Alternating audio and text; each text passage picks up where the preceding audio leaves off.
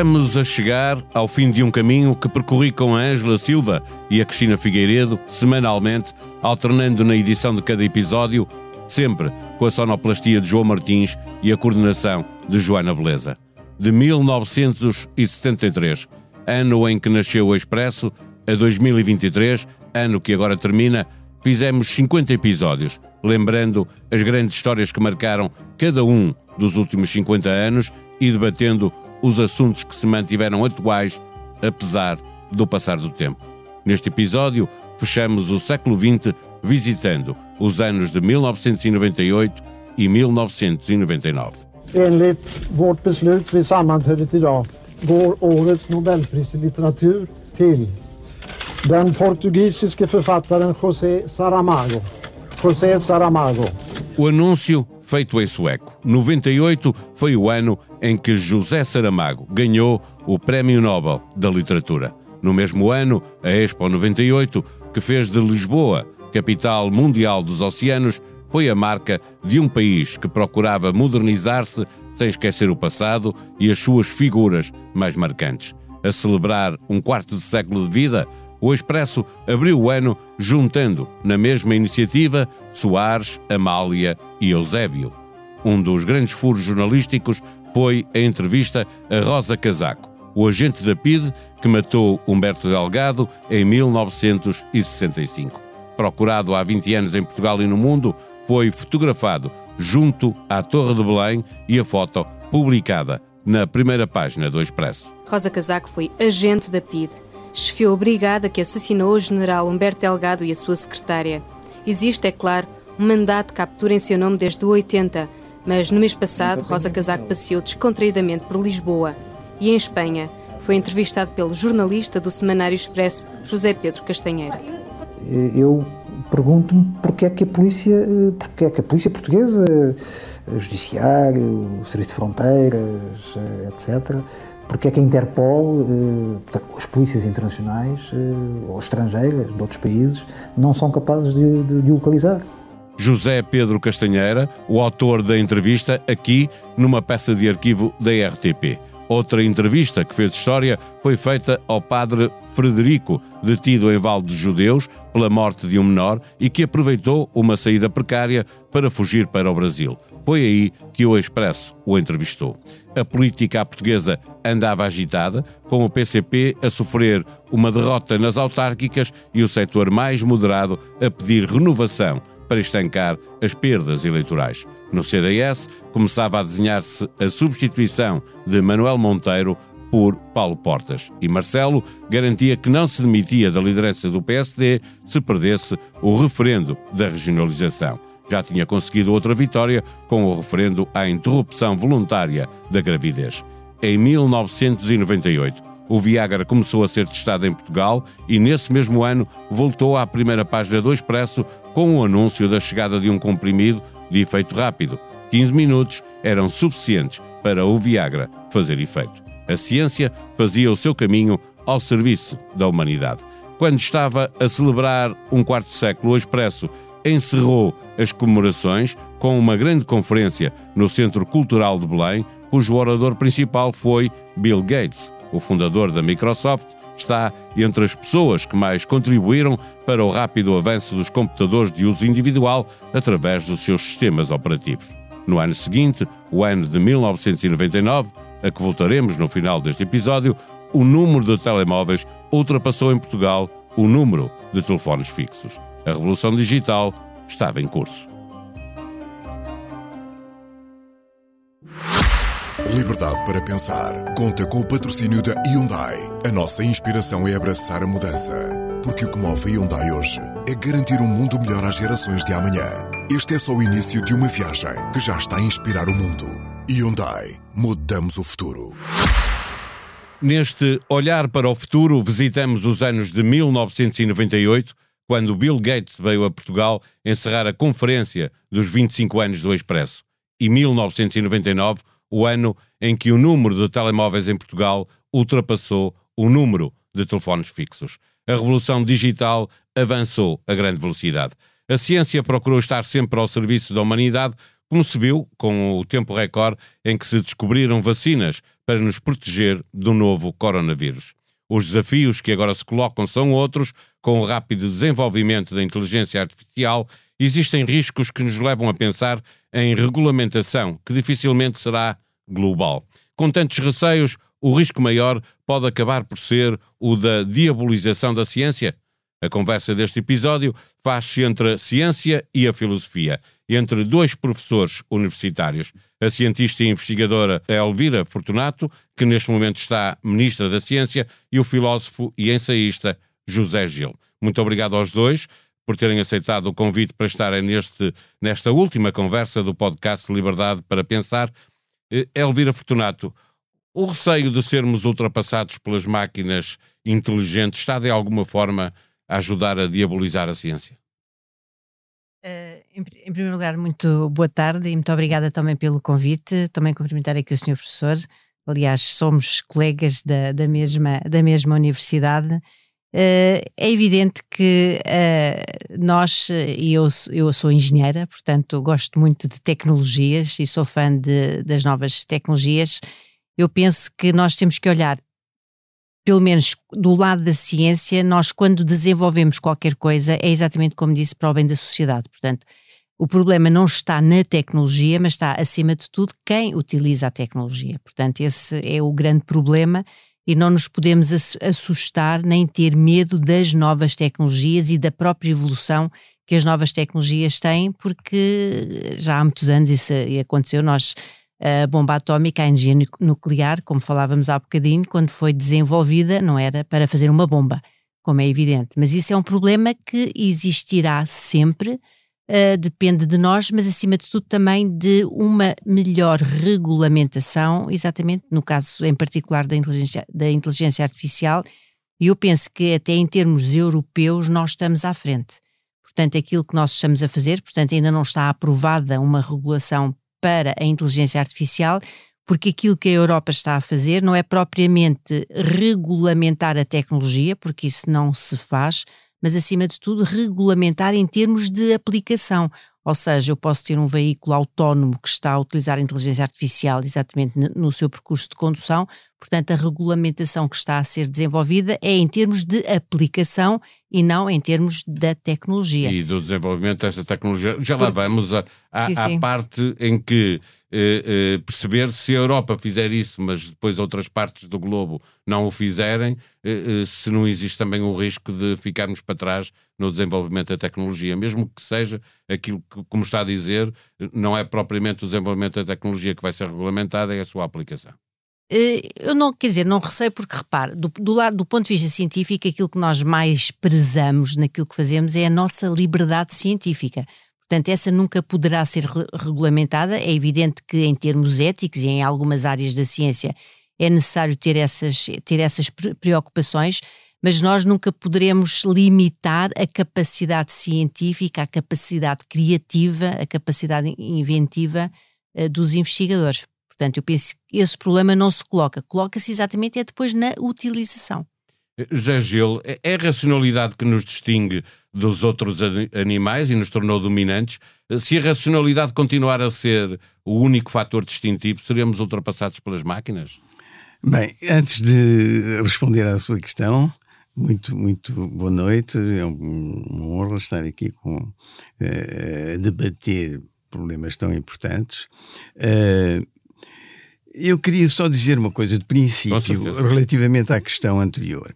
Uh, nós temos uma ideia, sempre uma, uma antiga ideia que permanece, uh, de que a tecnologia, a ciência e a tecnologia a técnica são neutras. Quer dizer, a aplicação dos, e não só das descobertas científicas, uh, são boas ou más, Uh, segundo o que se fizer delas, o que se fizer dessas tecnologias e não é assim? relativamente. Como? E não é assim? Não, eu creio que nós temos que nuancer, temos que olhar um bocadinho mais de perto. Uh, nós podemos dizer, por exemplo, que, vou dar um exemplo, Revolução Industrial, Revolução dos Transportes. Os transportes uh, trouxeram múltiplas uh, utilidades para eficacidade, eficácias, para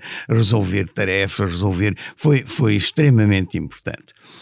Localmente, quer dizer, localmente a aplicação da tecnologia é eh, sempre útil porque é, é porque é, e o útil torna-se bom porque resolve mais rapidamente, resolve melhor uh, problemas anteriores. Simplesmente uh, nós podemos verificar também que globalmente, muitas vezes, não digo sempre, muitas vezes a aplicação tecnológica veio trazer uma série de desvantagens. É? Por exemplo, alterações climáticas, poluição, muitos transportes. Claro, é quer dizer, não já localmente, mas no, na ordem, digamos, do ecossistema relação homem-sociedade, relação homem-natureza.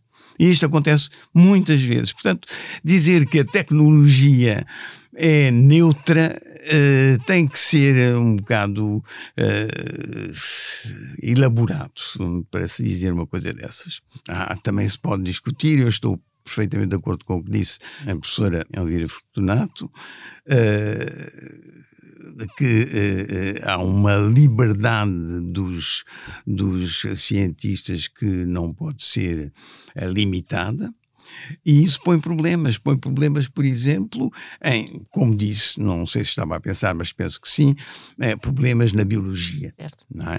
Sim, sim. Isso põe problemas, problemas que, aliás, o, o Paulo Aldeia uh, evoca nas suas perguntas, como, por exemplo, da clonagem. É? A clonagem, limitar a clonagem é limitar, de certa maneira, a liberdade dos cientistas. Hum?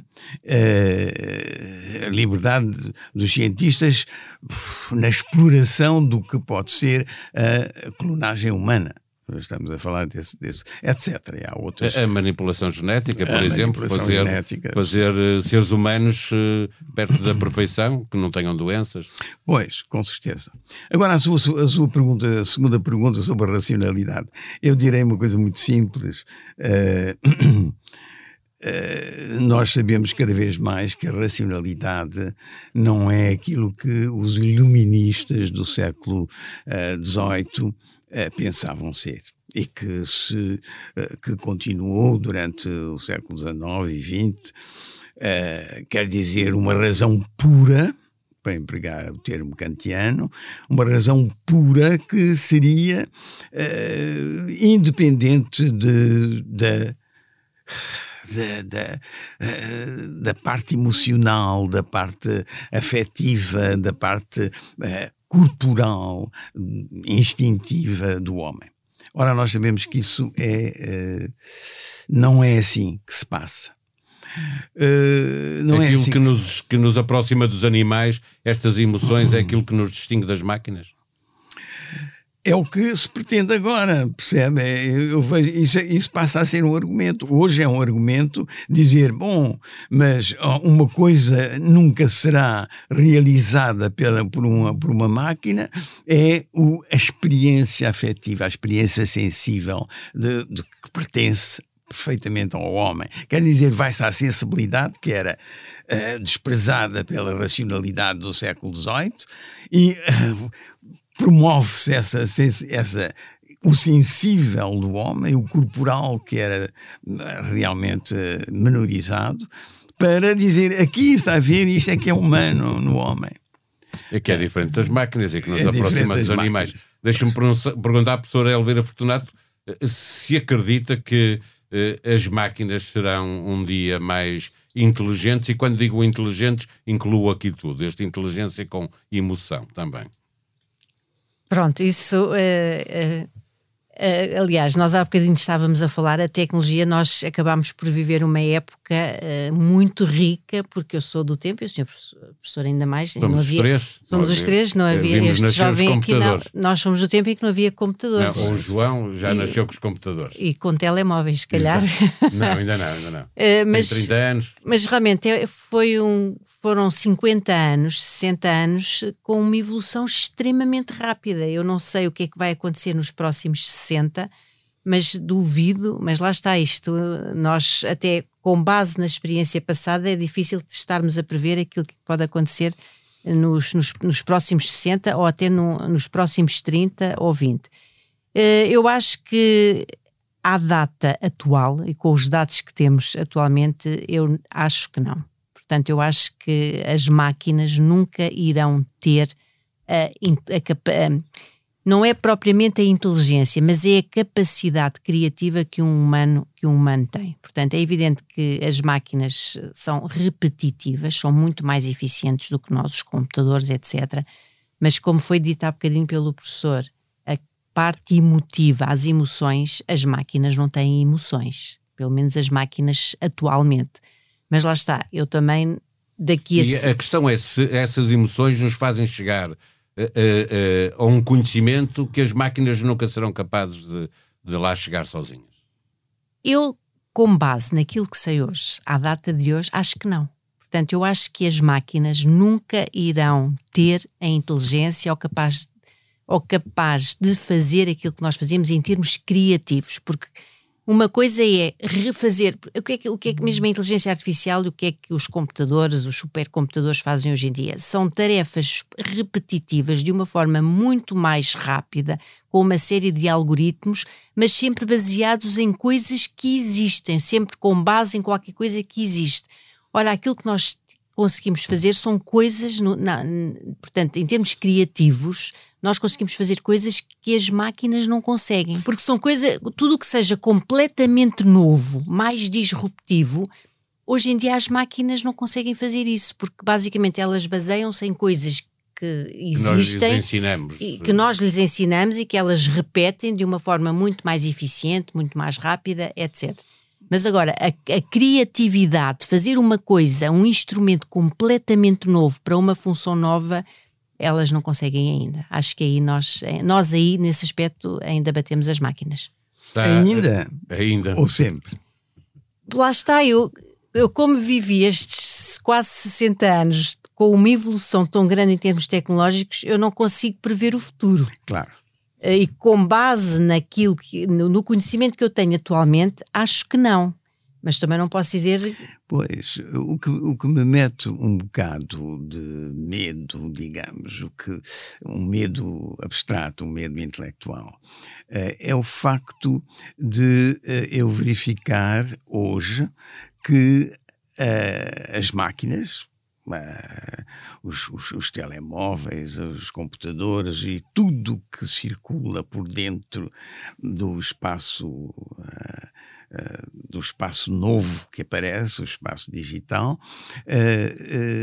condiciona a experiência vai condicionar a experiência humana, a experiência emotiva. A experiência está a condicionar. Quer dizer, nós temos um leque absolutamente infinito, isto nós podemos discutir, mas é infinito, ilimitado em todo o caso, de uh, afetivo, de afetos, de afecções, de, uh, de emoções, de sentimentos, porque há imensas nuances e há combinações múltiplas e podemos ser reduzidos uh, pelas máquinas a gostar disto e daquilo, a ter um leque de apreciação de um número limitado de uh, cores, de um número limitado de. E, e, isso sem que nós nos apercebamos. Isso já acontece hoje, professor, com os algoritmos? É verdade, acontece hoje, é por isso que eu digo. Acontece hoje com, com as respostas, acontece hoje com com o que se passa numa certa juventude, hum, uh, que eu conheço um bocado, uh, por, por amigos, por pessoas que, que o conhecem bem. Uh, quer dizer, isso não, não tira a, a, a, afirmação, não nega a afirmação teórica que eu, que, com que eu estou de acordo consigo, de que a máquina não traz nunca a capacidade, a capacidade criativa de um humano. Não vai. Simplesmente uh, de maneira irónica o que pode acontecer é que, empiricamente, no que, nos dados da, do estado de coisas, a, a, a, experiência passa a ser limitada e nós passaremos a, a, utilizar unicamente essa limitação, essa experiência limitada para, uh, uh, para dar forma, dar novos pensamentos, dar o que limita extraordinariamente a capacidade de Deixem-me perguntar aos dois se acham que de alguma forma eh, nós estamos, o ser humano é hoje mais influenciado pelo digital do que é capaz de influenciar o próprio digital. Não sei dizer, eu não sei dizer, porque não quer dizer, eu, eu, e duvido que se possa fazer uma, uma avaliação que ponha de um lado uh, de, um lado da balança um, um, termo e no outro lado outro termo de, de que fala. Uh, porquê? Porque há imensa uh, investigação científica à volta do digital e, portanto, haverá progressos extraordinários, uh, haverá, haverá uh, máquinas, uh, não, não, não já de super super inteligências, mas uh, fala-se em máquinas, computadores de quânticos que ultrapassam todas as possibilidades. Uh, portanto, por um lado há isso, e por outro lado, uh, os efeitos, é, é, impossível, não sei, eu, eu creio que nem um sociólogo poderia, poderia, mas isso é matéria para um sociólogo. O professor Elvira Fortunato, eu ouvia num debate em que participou há, há dois anos para promover, salvo erro, era um debate para promover Évora como capital europeia da cultura, eh, e, e, dizia isto: o futuro tem de passar cada vez mais pela ciência, porque ela é partidária, não tem cor. Esta é um, uma expressão sua eh, e, e há pouco dizíamos, logo no início desta conversa, eh, que o problema pode estar eh, no que nós fazemos com a tecnologia. Nós vivemos num mundo muito polarizado, em que há uma espécie de Guerra Fria 2.0, em que de um lado está a China, a Rússia, do outro lado o Ocidente. Não há aqui um risco maior de, de poder haver uma utilização do potencial bélico que tem que a ciência de, trabalha sempre, não é? Seja com a clonagem, com a manipulação genética, com a inteligência artificial, com tudo isso. Aliás, eh, tem, tem toda a razão, mas eh, lá está, tem, tem muito a ver com aquilo que eu disse no início. A tecnologia, ela não é má em si.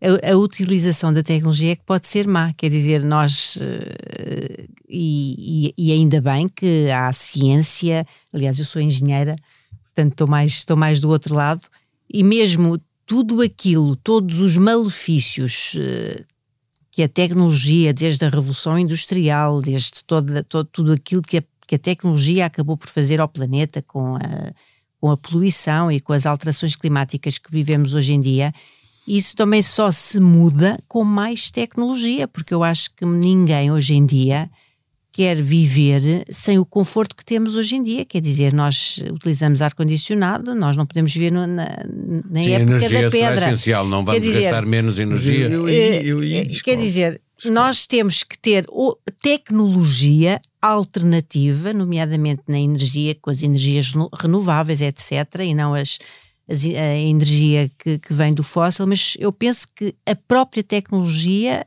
uh, vai colmatar parte dos problemas que a própria tecnologia acabou por. Não a tecnologia, mas não, pelo seu outra, uso. Uh... Pelo seu uso, aliás. Ainda agora uh, tivemos a COP28 no, no Dubai, quer dizer, uh, em que houve um tratado, portanto, houve um, um acordo entre todos os Estados, exatamente para no âmbito da descarbonização. Isso só se pode fazer não utilizando energia, energias Sim, o carvão, fósseis. o gás e, a, Pronto, e o petróleo. Mas isso, carros elétricos, portanto, há toda uma outra tecnologia que tem que ser desenvolvida exatamente para substituir essa, que é, que é muito mais poluente. Portanto, mais uma vez, é a tecnologia que vai melhorar, ou no fundo é com recurso a novas tecnologias que nós podemos superar esses problemas. Não, quer dizer, não, eh, emprega melhorar, e eu estou de acordo. Quando diz superar e resolver, já não estou de acordo. Uh, percebe? Quer dizer, isto é, tem, temos, temos que ver porquê. Porque há Uh, a uh, dizer que a ciência é que vai poder resolver uh, os, os, problemas que, que, vão ser radicalmente emergentes em, na, na, sociedade humana, como que vem das alterações climáticas, etc., significa que eh, se dá à ciência um estatuto total de resolução total de problemas, porque capaz de resolver problemas políticos, problemas psicológicos, problem tudo o que diz respeito comportamento humano.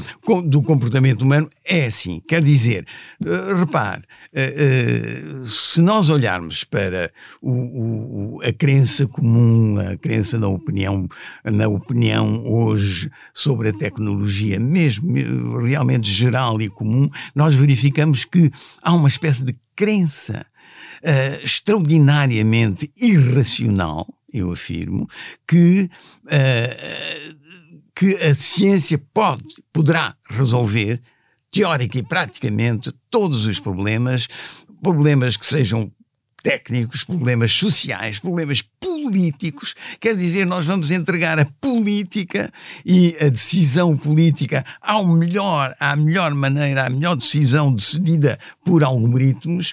Vamos de, de entregar os nossos os nossos já estão quase a ser já, já houve eleições a ser decididas assim. Com, pois claro, mas e vamos entregar, vamos entregar os nossos uh, as nossas escolhas amorosas, as nossas escolhas, uh, sei lá. Deixa-me fazer a pergunta ao contrário, professor José Gil.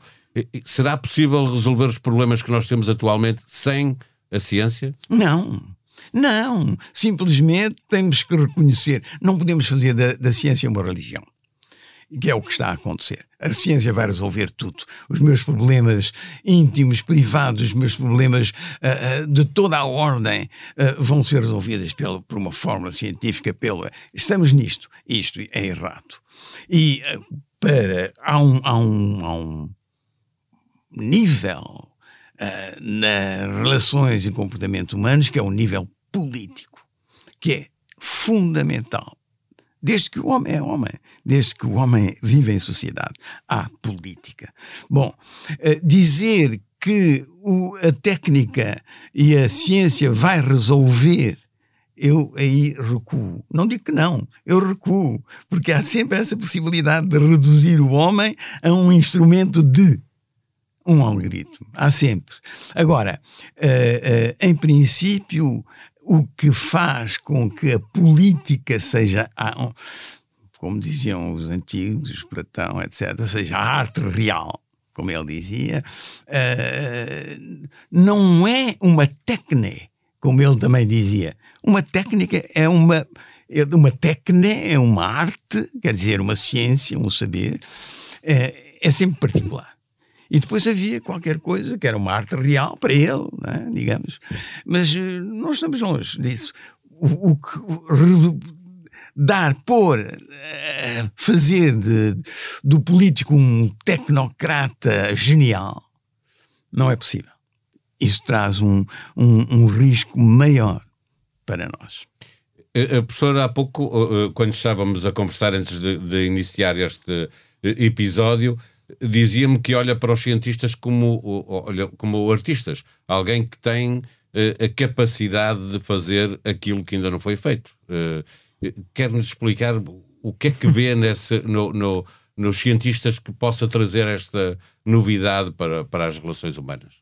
Sim, eu por vezes uh, acho que nós cientistas somos, somos um bocadinho como os artistas no sentido em que estamos sempre à procura da perfeição no, no trabalho que fazemos, seja eu nas minhas áreas em que trabalho, ou em microeletrónica, ou em semicondutores, etc. Estamos sempre à procura de um dispositivo eletrónico que funcione de uma forma mais rápida, que consuma mais energia, portanto, no fundo é a perfeição da eletrónica, se quiser, e um artista também procura isso, portanto, ele procura a perfeição uh, e, e, e, ambos nunca estamos satisfeitos com o trabalho que fazemos, ou seja, ambos temos sempre um trabalho inacabado, portanto, é, nesse, é, é sobre esse ponto de vista que eu acho que um cientista e um artista acabam por ter pontos, pontos, em, pontos, comum. Pontos em comum. E, e, a ciência avançará até ao ponto, e pergunto-lhe se isso é perfeição ou imperfeição, em que não será necessário nenhum emprego para humanos, como prevê Elon Musk?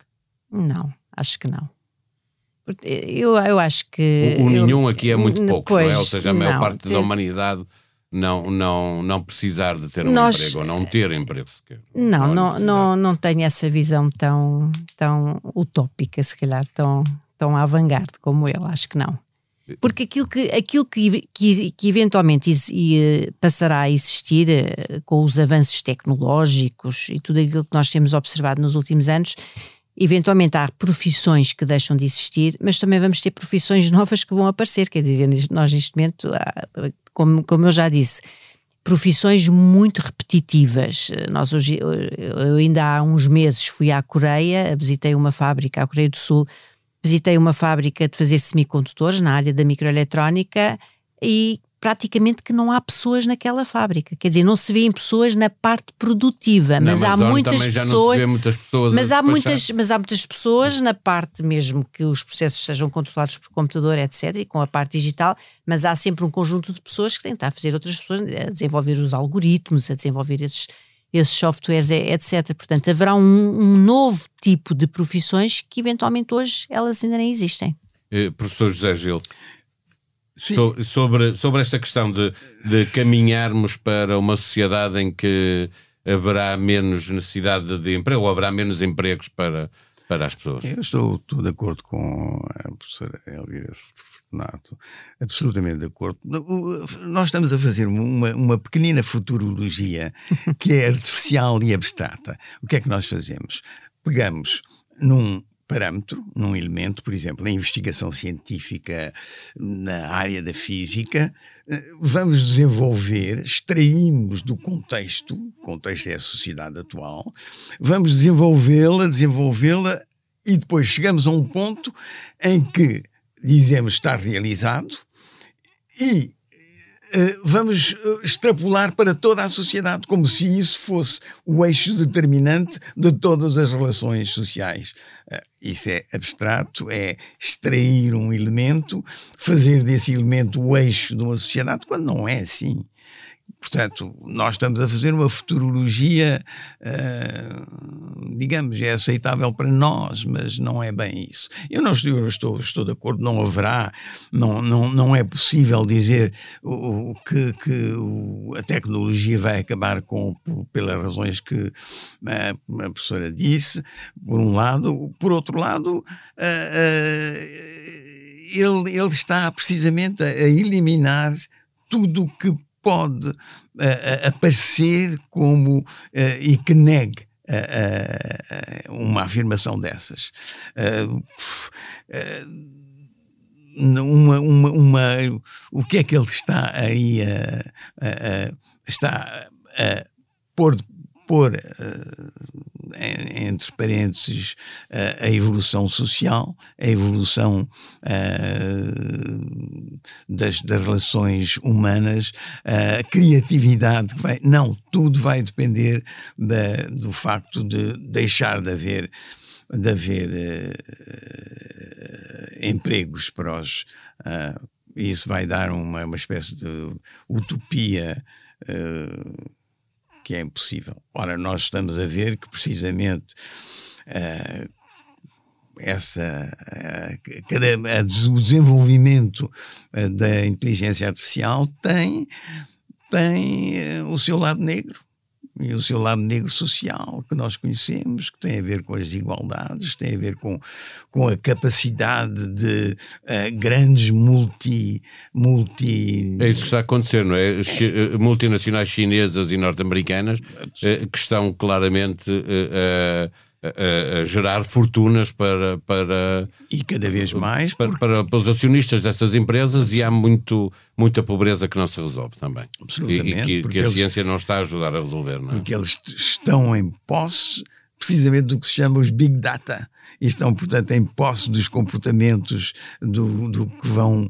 uh, incitar, que vão uh, induzir em populações enormes, etc, etc. E, portanto, há uma acumulação de riqueza extraordinária, por um lado, e por outro lado, verifica-se que, portanto, uh, essa pseudo-utopia do Elon Musk é Fica, fica por aí, é pseudo-utopia. No meu entender. No, meu entender. no entender dos dois. Deixa-me perguntar, professor Elvira Fortunato, que há pouco estava uh, a lembrar que a, a, União Europeia está na linha da frente de, de uh, criar legislação específica para a inteligência artificial. Os limites que devem ser impostos para retomar essa, essa conversa são limites à aplicação desse, das tecnologias ou deve haver um cuidado de não permitir que se faça alguma investigação que poderemos saber à partida que, se for feita, não, não é para boa coisa?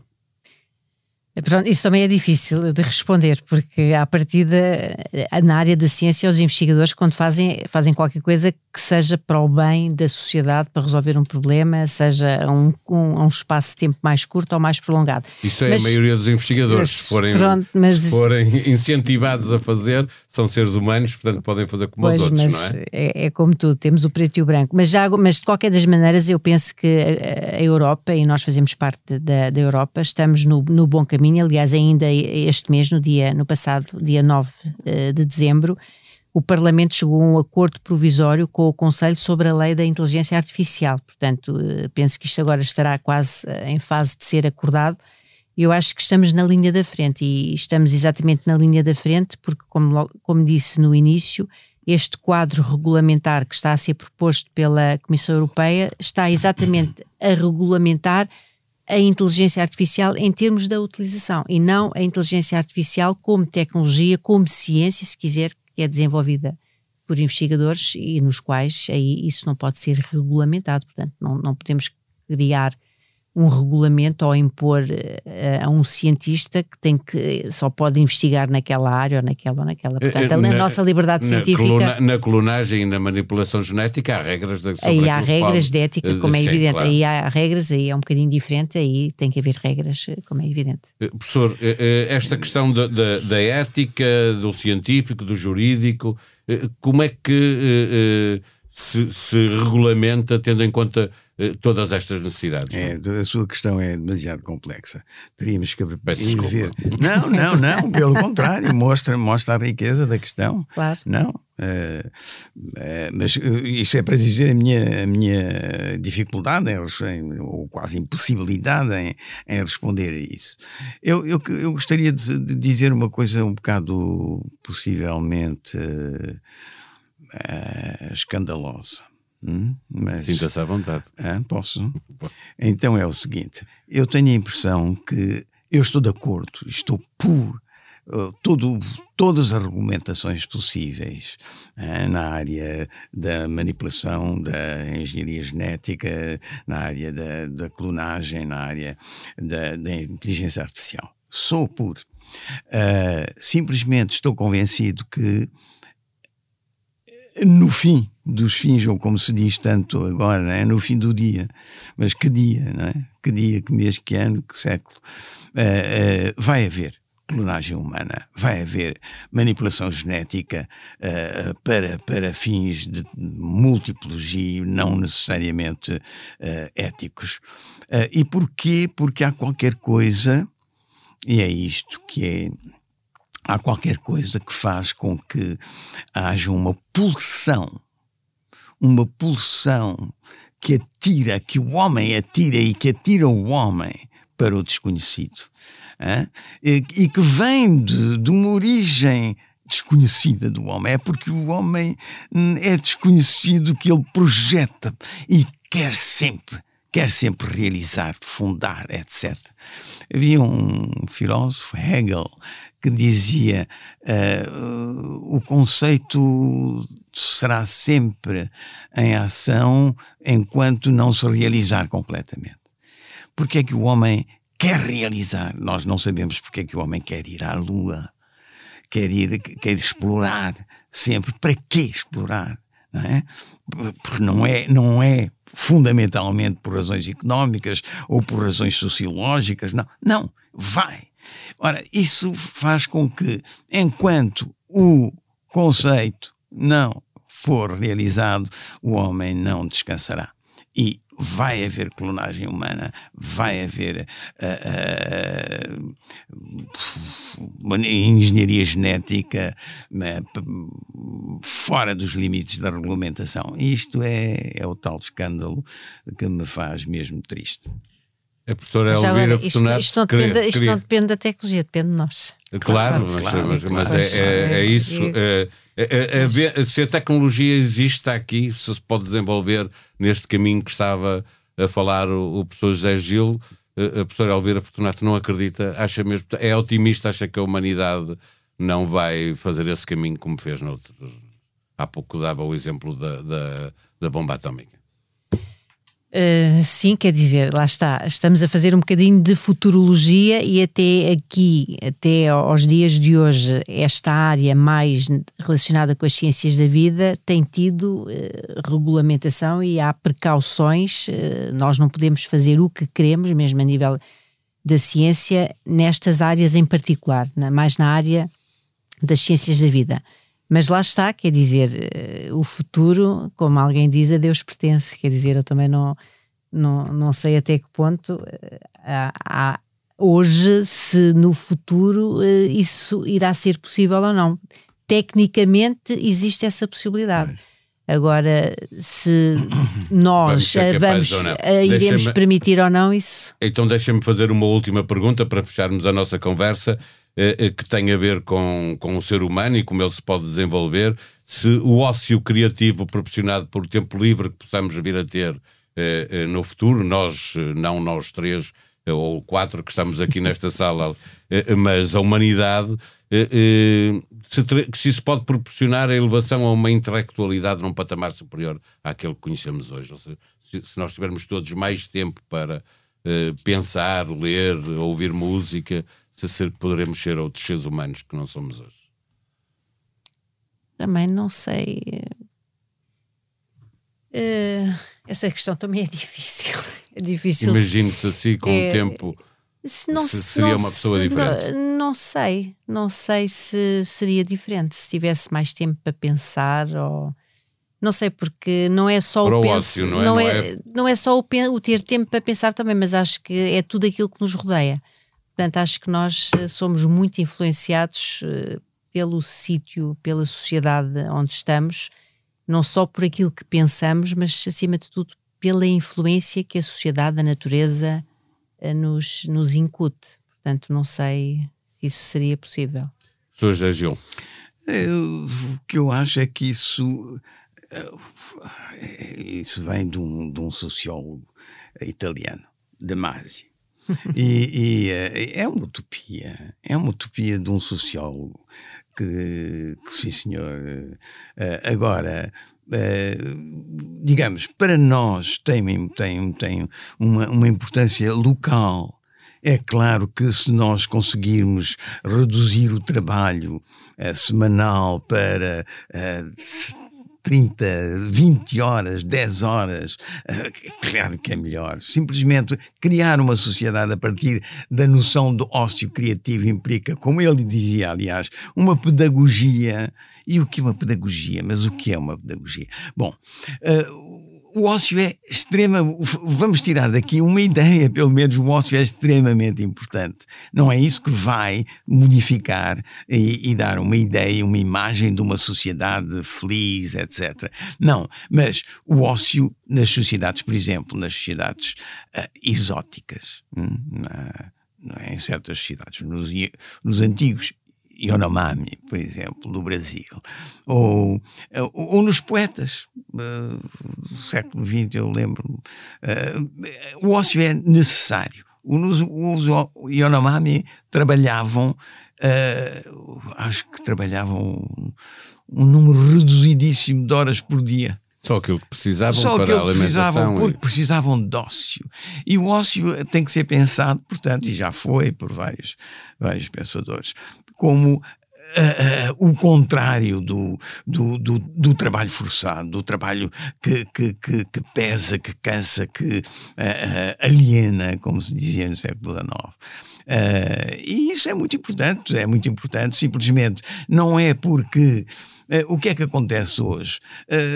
Dê ócio às pessoas. E muitíssimas pessoas não sabem o que fazer do ócio.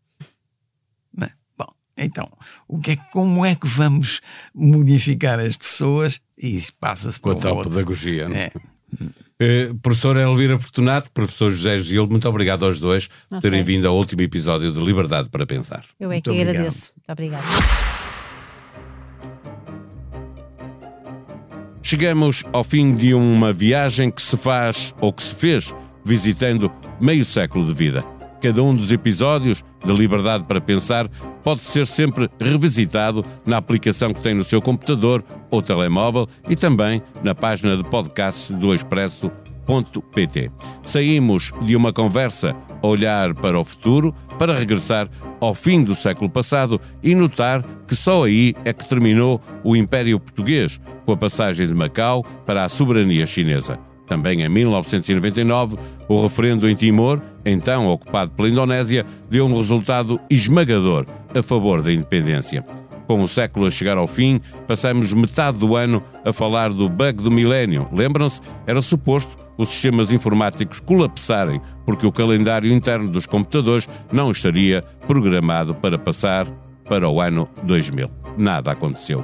O século XX fechou e com ele chegou também um novo milénio. Mas aí já não contávamos entre nós com Amália Rodrigues. Morreu em outubro de 1999, mas a sua música continua a ser cantada em todo lado. Para fechar o Liberdade para Pensar, música de Alfredo Marceneiro, letra de Amália Rodrigues, quem canta é Caetano Veloso. Foi por vontade de Deus eu vivo nesta ansiedade. Que todos os ais são meus, que é toda a minha saudade. Foi por vontade de Deus. Que estranha forma da vida vives de meu coração.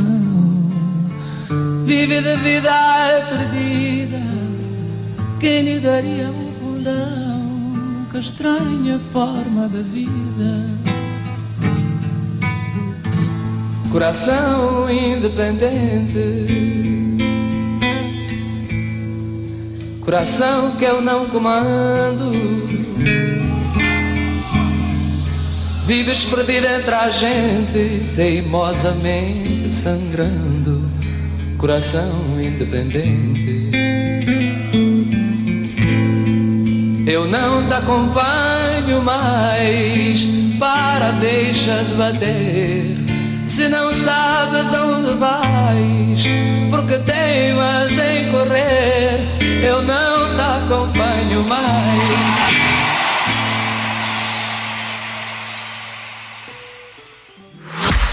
Liberdade para pensar. Conta com o patrocínio da Hyundai. A nossa inspiração é abraçar a mudança. Porque o que move a Hyundai hoje é garantir um mundo melhor às gerações de amanhã. Este é só o início de uma viagem que já está a inspirar o mundo. Hyundai. Mudamos o futuro.